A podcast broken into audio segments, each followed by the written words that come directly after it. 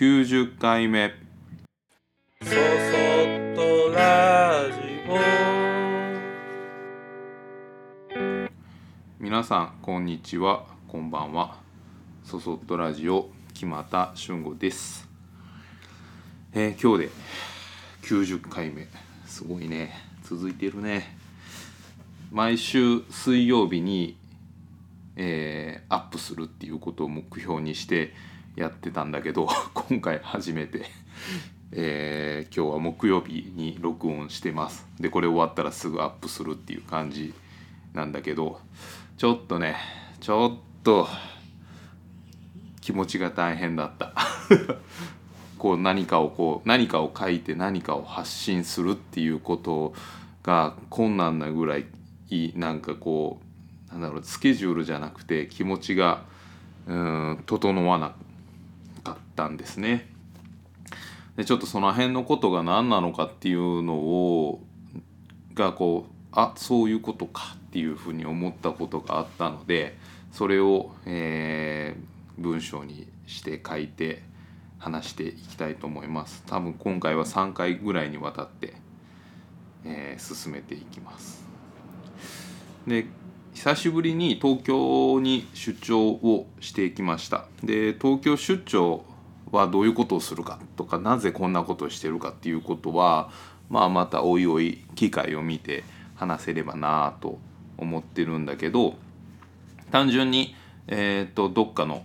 カフェ大きいチェーン店のカフェに行ってそこの席でお茶を飲みながらお客さんと1対1で、えーカトラリーとかを見てもらいながら販売して気に入ったものを買ってもらうっていう感じなんですね。で今回のスケジュールは、え2泊3日で数えてみたら合計14人の方に会って商品を見てもらったり、えーオーダーの話を聞き聞いたりとかっていうことをして、まあ、僕への作品の思い欲しくすごく欲しかったんですっていう話とかたわいもない世間話から深い話に行ったりっていうような感じであの過ごしてました。だからもうなんか毎日ね終わってどうだろう2日3日とも自由になれたのが8時とかそのぐらいかな。そんな感じだったので結構ヘトヘトでホテル帰ってきたらぐったりみたいな感じ。でで出張の前にもあのープライベートなこと仕事のこととは全然違うプライベートなことでもらい事故みたいななんかいざこざみたいなことが少しあってでそれの対処理というか対応もしてたしでそれの前から2ヶ月以上もなんかちょっとこういつもと、あのー雰囲気の違うことうん、それも、まあ、仕事ではないから、まあ、仕事のこともちょっとあったけどを大体は大体仕事じゃないことであのそんなに忙しくはないんだけどなんかずずっとこうやり続けないといけないっていうことがあってだからまあ長い間こ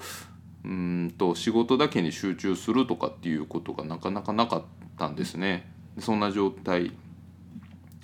の日々を過ごしてての東京出張でした。で、まあ、僕は自分で言うのもあれだ、まあ、こうやってね 一人喋りのラジオを発信してるっていうのもそうだけどあの、まあ、そこそこあの自分の話したいなとか思ってることを言葉にうまくできてで僕だけじゃなく自分だけじゃなくてみんなが「よかったね」ってなるように進めていけたりもするからうーんなんかまあなんかいろいろあってもあんまりこう無意味な衝突とか喧嘩をすることもなくあの程よいところで落とし込めたりするなと思ってます。でありがたいことに、まあ、その能力能力というか、えー力もあったり周りの人との周りの人にも恵まれて仕事に関して言えば本当にこう何の問題もなく進んでいってあのとてもやりやすい状態になってます。で日々の生活の中にあの僕はこう体操とかストレッチを取り入れてあの結構体は使う仕事なので、えーできる限り自分でメンテナンスはしているんだけど疲れがまあねどうしても溜まってくると自分だけでこうほぐしたり整えるっていうのが限界があってでお世話になってる整体師さんに定期的にほぐしてもらったり、まあ、整えてもらったりしてます。でそのまあ整体師さんに施術してもらってるある時に気候？気、えーなんかこうイメージで言うとカメハメハみたいな。なんだろう。あのーなんえー気や合気道もそうだしなんか気気持ちの気ね。気の話になったんです。でその方は中国に勉強をし、まあ、その生態とかそういうことの勉強しに行った時に中国の気候の先生にその整体師さんが気を持っているでそれを上手に使えてるっていうことを褒めてもらえたそうです。でそのあの僕がいつもやってもらってる先生方以外にもたくさん日本から勉強に一緒に行ってたけどその中でその人ともう一人だけが気を持って上手に使えてるっていうことを言われてで気を持ってってる人とか上手に使える人だけができる動きというものがあるっていうことでこういうことやってごらんっていうと本当に見事にその2人だけがそれができて他の人はできなかったっていう話を、えー聞かせてくれました。で、まあ、僕僕個人は正直、うん、そういうこうちょっと目に見えないものとかスピリチュアルなものには興味がなくてでそれはまあ興味がないだけでそんなものは絶対ないよっていう思いもないしあるような気もするしないような気もするっていう なんかその本当に興味がないからこそ言える無責任な言葉ぐらいしか持ってないんだけど。でもあのその整体師さんが本当に気を持ってるかどうかとか気候で治してるとかそういうことはわからないんだけどこの整体師さんにほぐしてもらうと不思議と体がほぐれるし楽になるっていうのは自分の実感としてあってでそれがもしかしたら気候とかの気があるからあのそういうふうに自分の体が整いやすいのかなとかっていうようなふうには思ったりはしてます。でその話の中であの気気を持ってる人気を持って使える人ができる動きはこういうことができたらねそういうふうになるんだよってその中国の人は言ってたんだっていうことを教えてもらって見本を見してもらってそしたらそれを見たらああ俺絶対このこの動きは絶対僕には無理だなと思うような動きだったんだけどちょっとやってみてよっていうふうに言われたのでなんかこう無理だなと思いながらやってみたらあのい成功とまではいかなかったんだけどかなりいいところまで動けました。でそれに関しては整体師さんも「あのお木俣さんすごすごいすごいと思うよここまでできたら」みたいなこと言ってくれて「あなんかそうそうっすか」みたいな。なんかこうよくよくわからん変な空気になってこうちょっと照れ笑い みたいな感じにはななりました。で少し前のなんかあるこれがっていう具体的なものは思い出せないんだけど少し前のタイミングからあのー他まあそうやって打ち合わせだったりとかお客さんとして話してたりする人でも初めは波長が合わなくてあのーなんかこううまくいかないなと思ってても徐々になんかそのぶつからずにうまく話を聞き出せながらなんか最後にこやかな空気で終わることができるようになってきたなっていう自信がついた時があってでそれは前までは雰囲気が近い人とか価値観が似てる人とか馬が合う人とはそれはできたけどちょっとでもズレがあったりなんかこううまくいかないなと思うとすごく僕の中でモヤモヤしたりカリカリしてたんですね。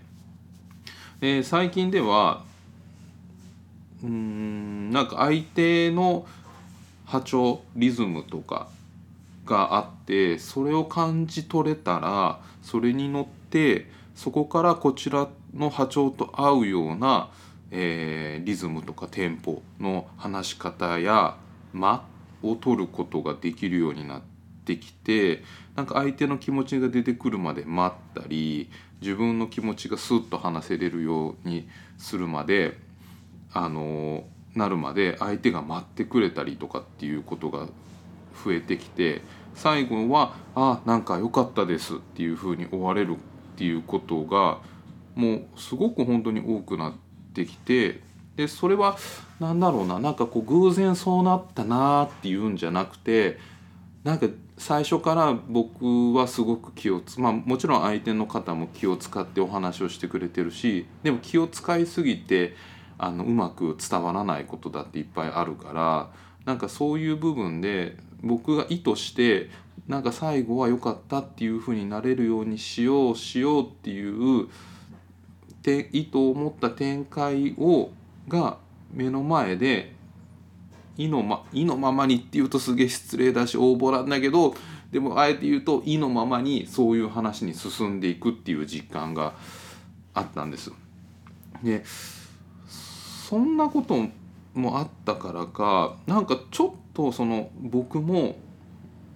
気気候とかの気っていうものの流れを少しだけ活用できてるんじゃないかなっていうのをその生態師さんのになんかこういう動きができたら気を気が上手に使えてる証拠だよっていう話の流れからあなんかもしかしたら僕もそういったことができてるのかなみたいなことが実感としてあの思い始めているっていう感じです。今日はこの辺りですね。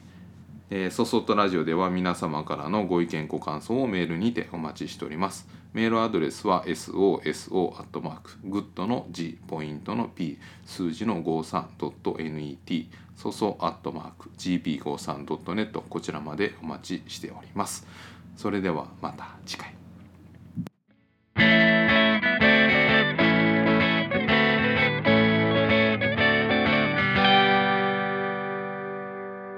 そそっとラジオ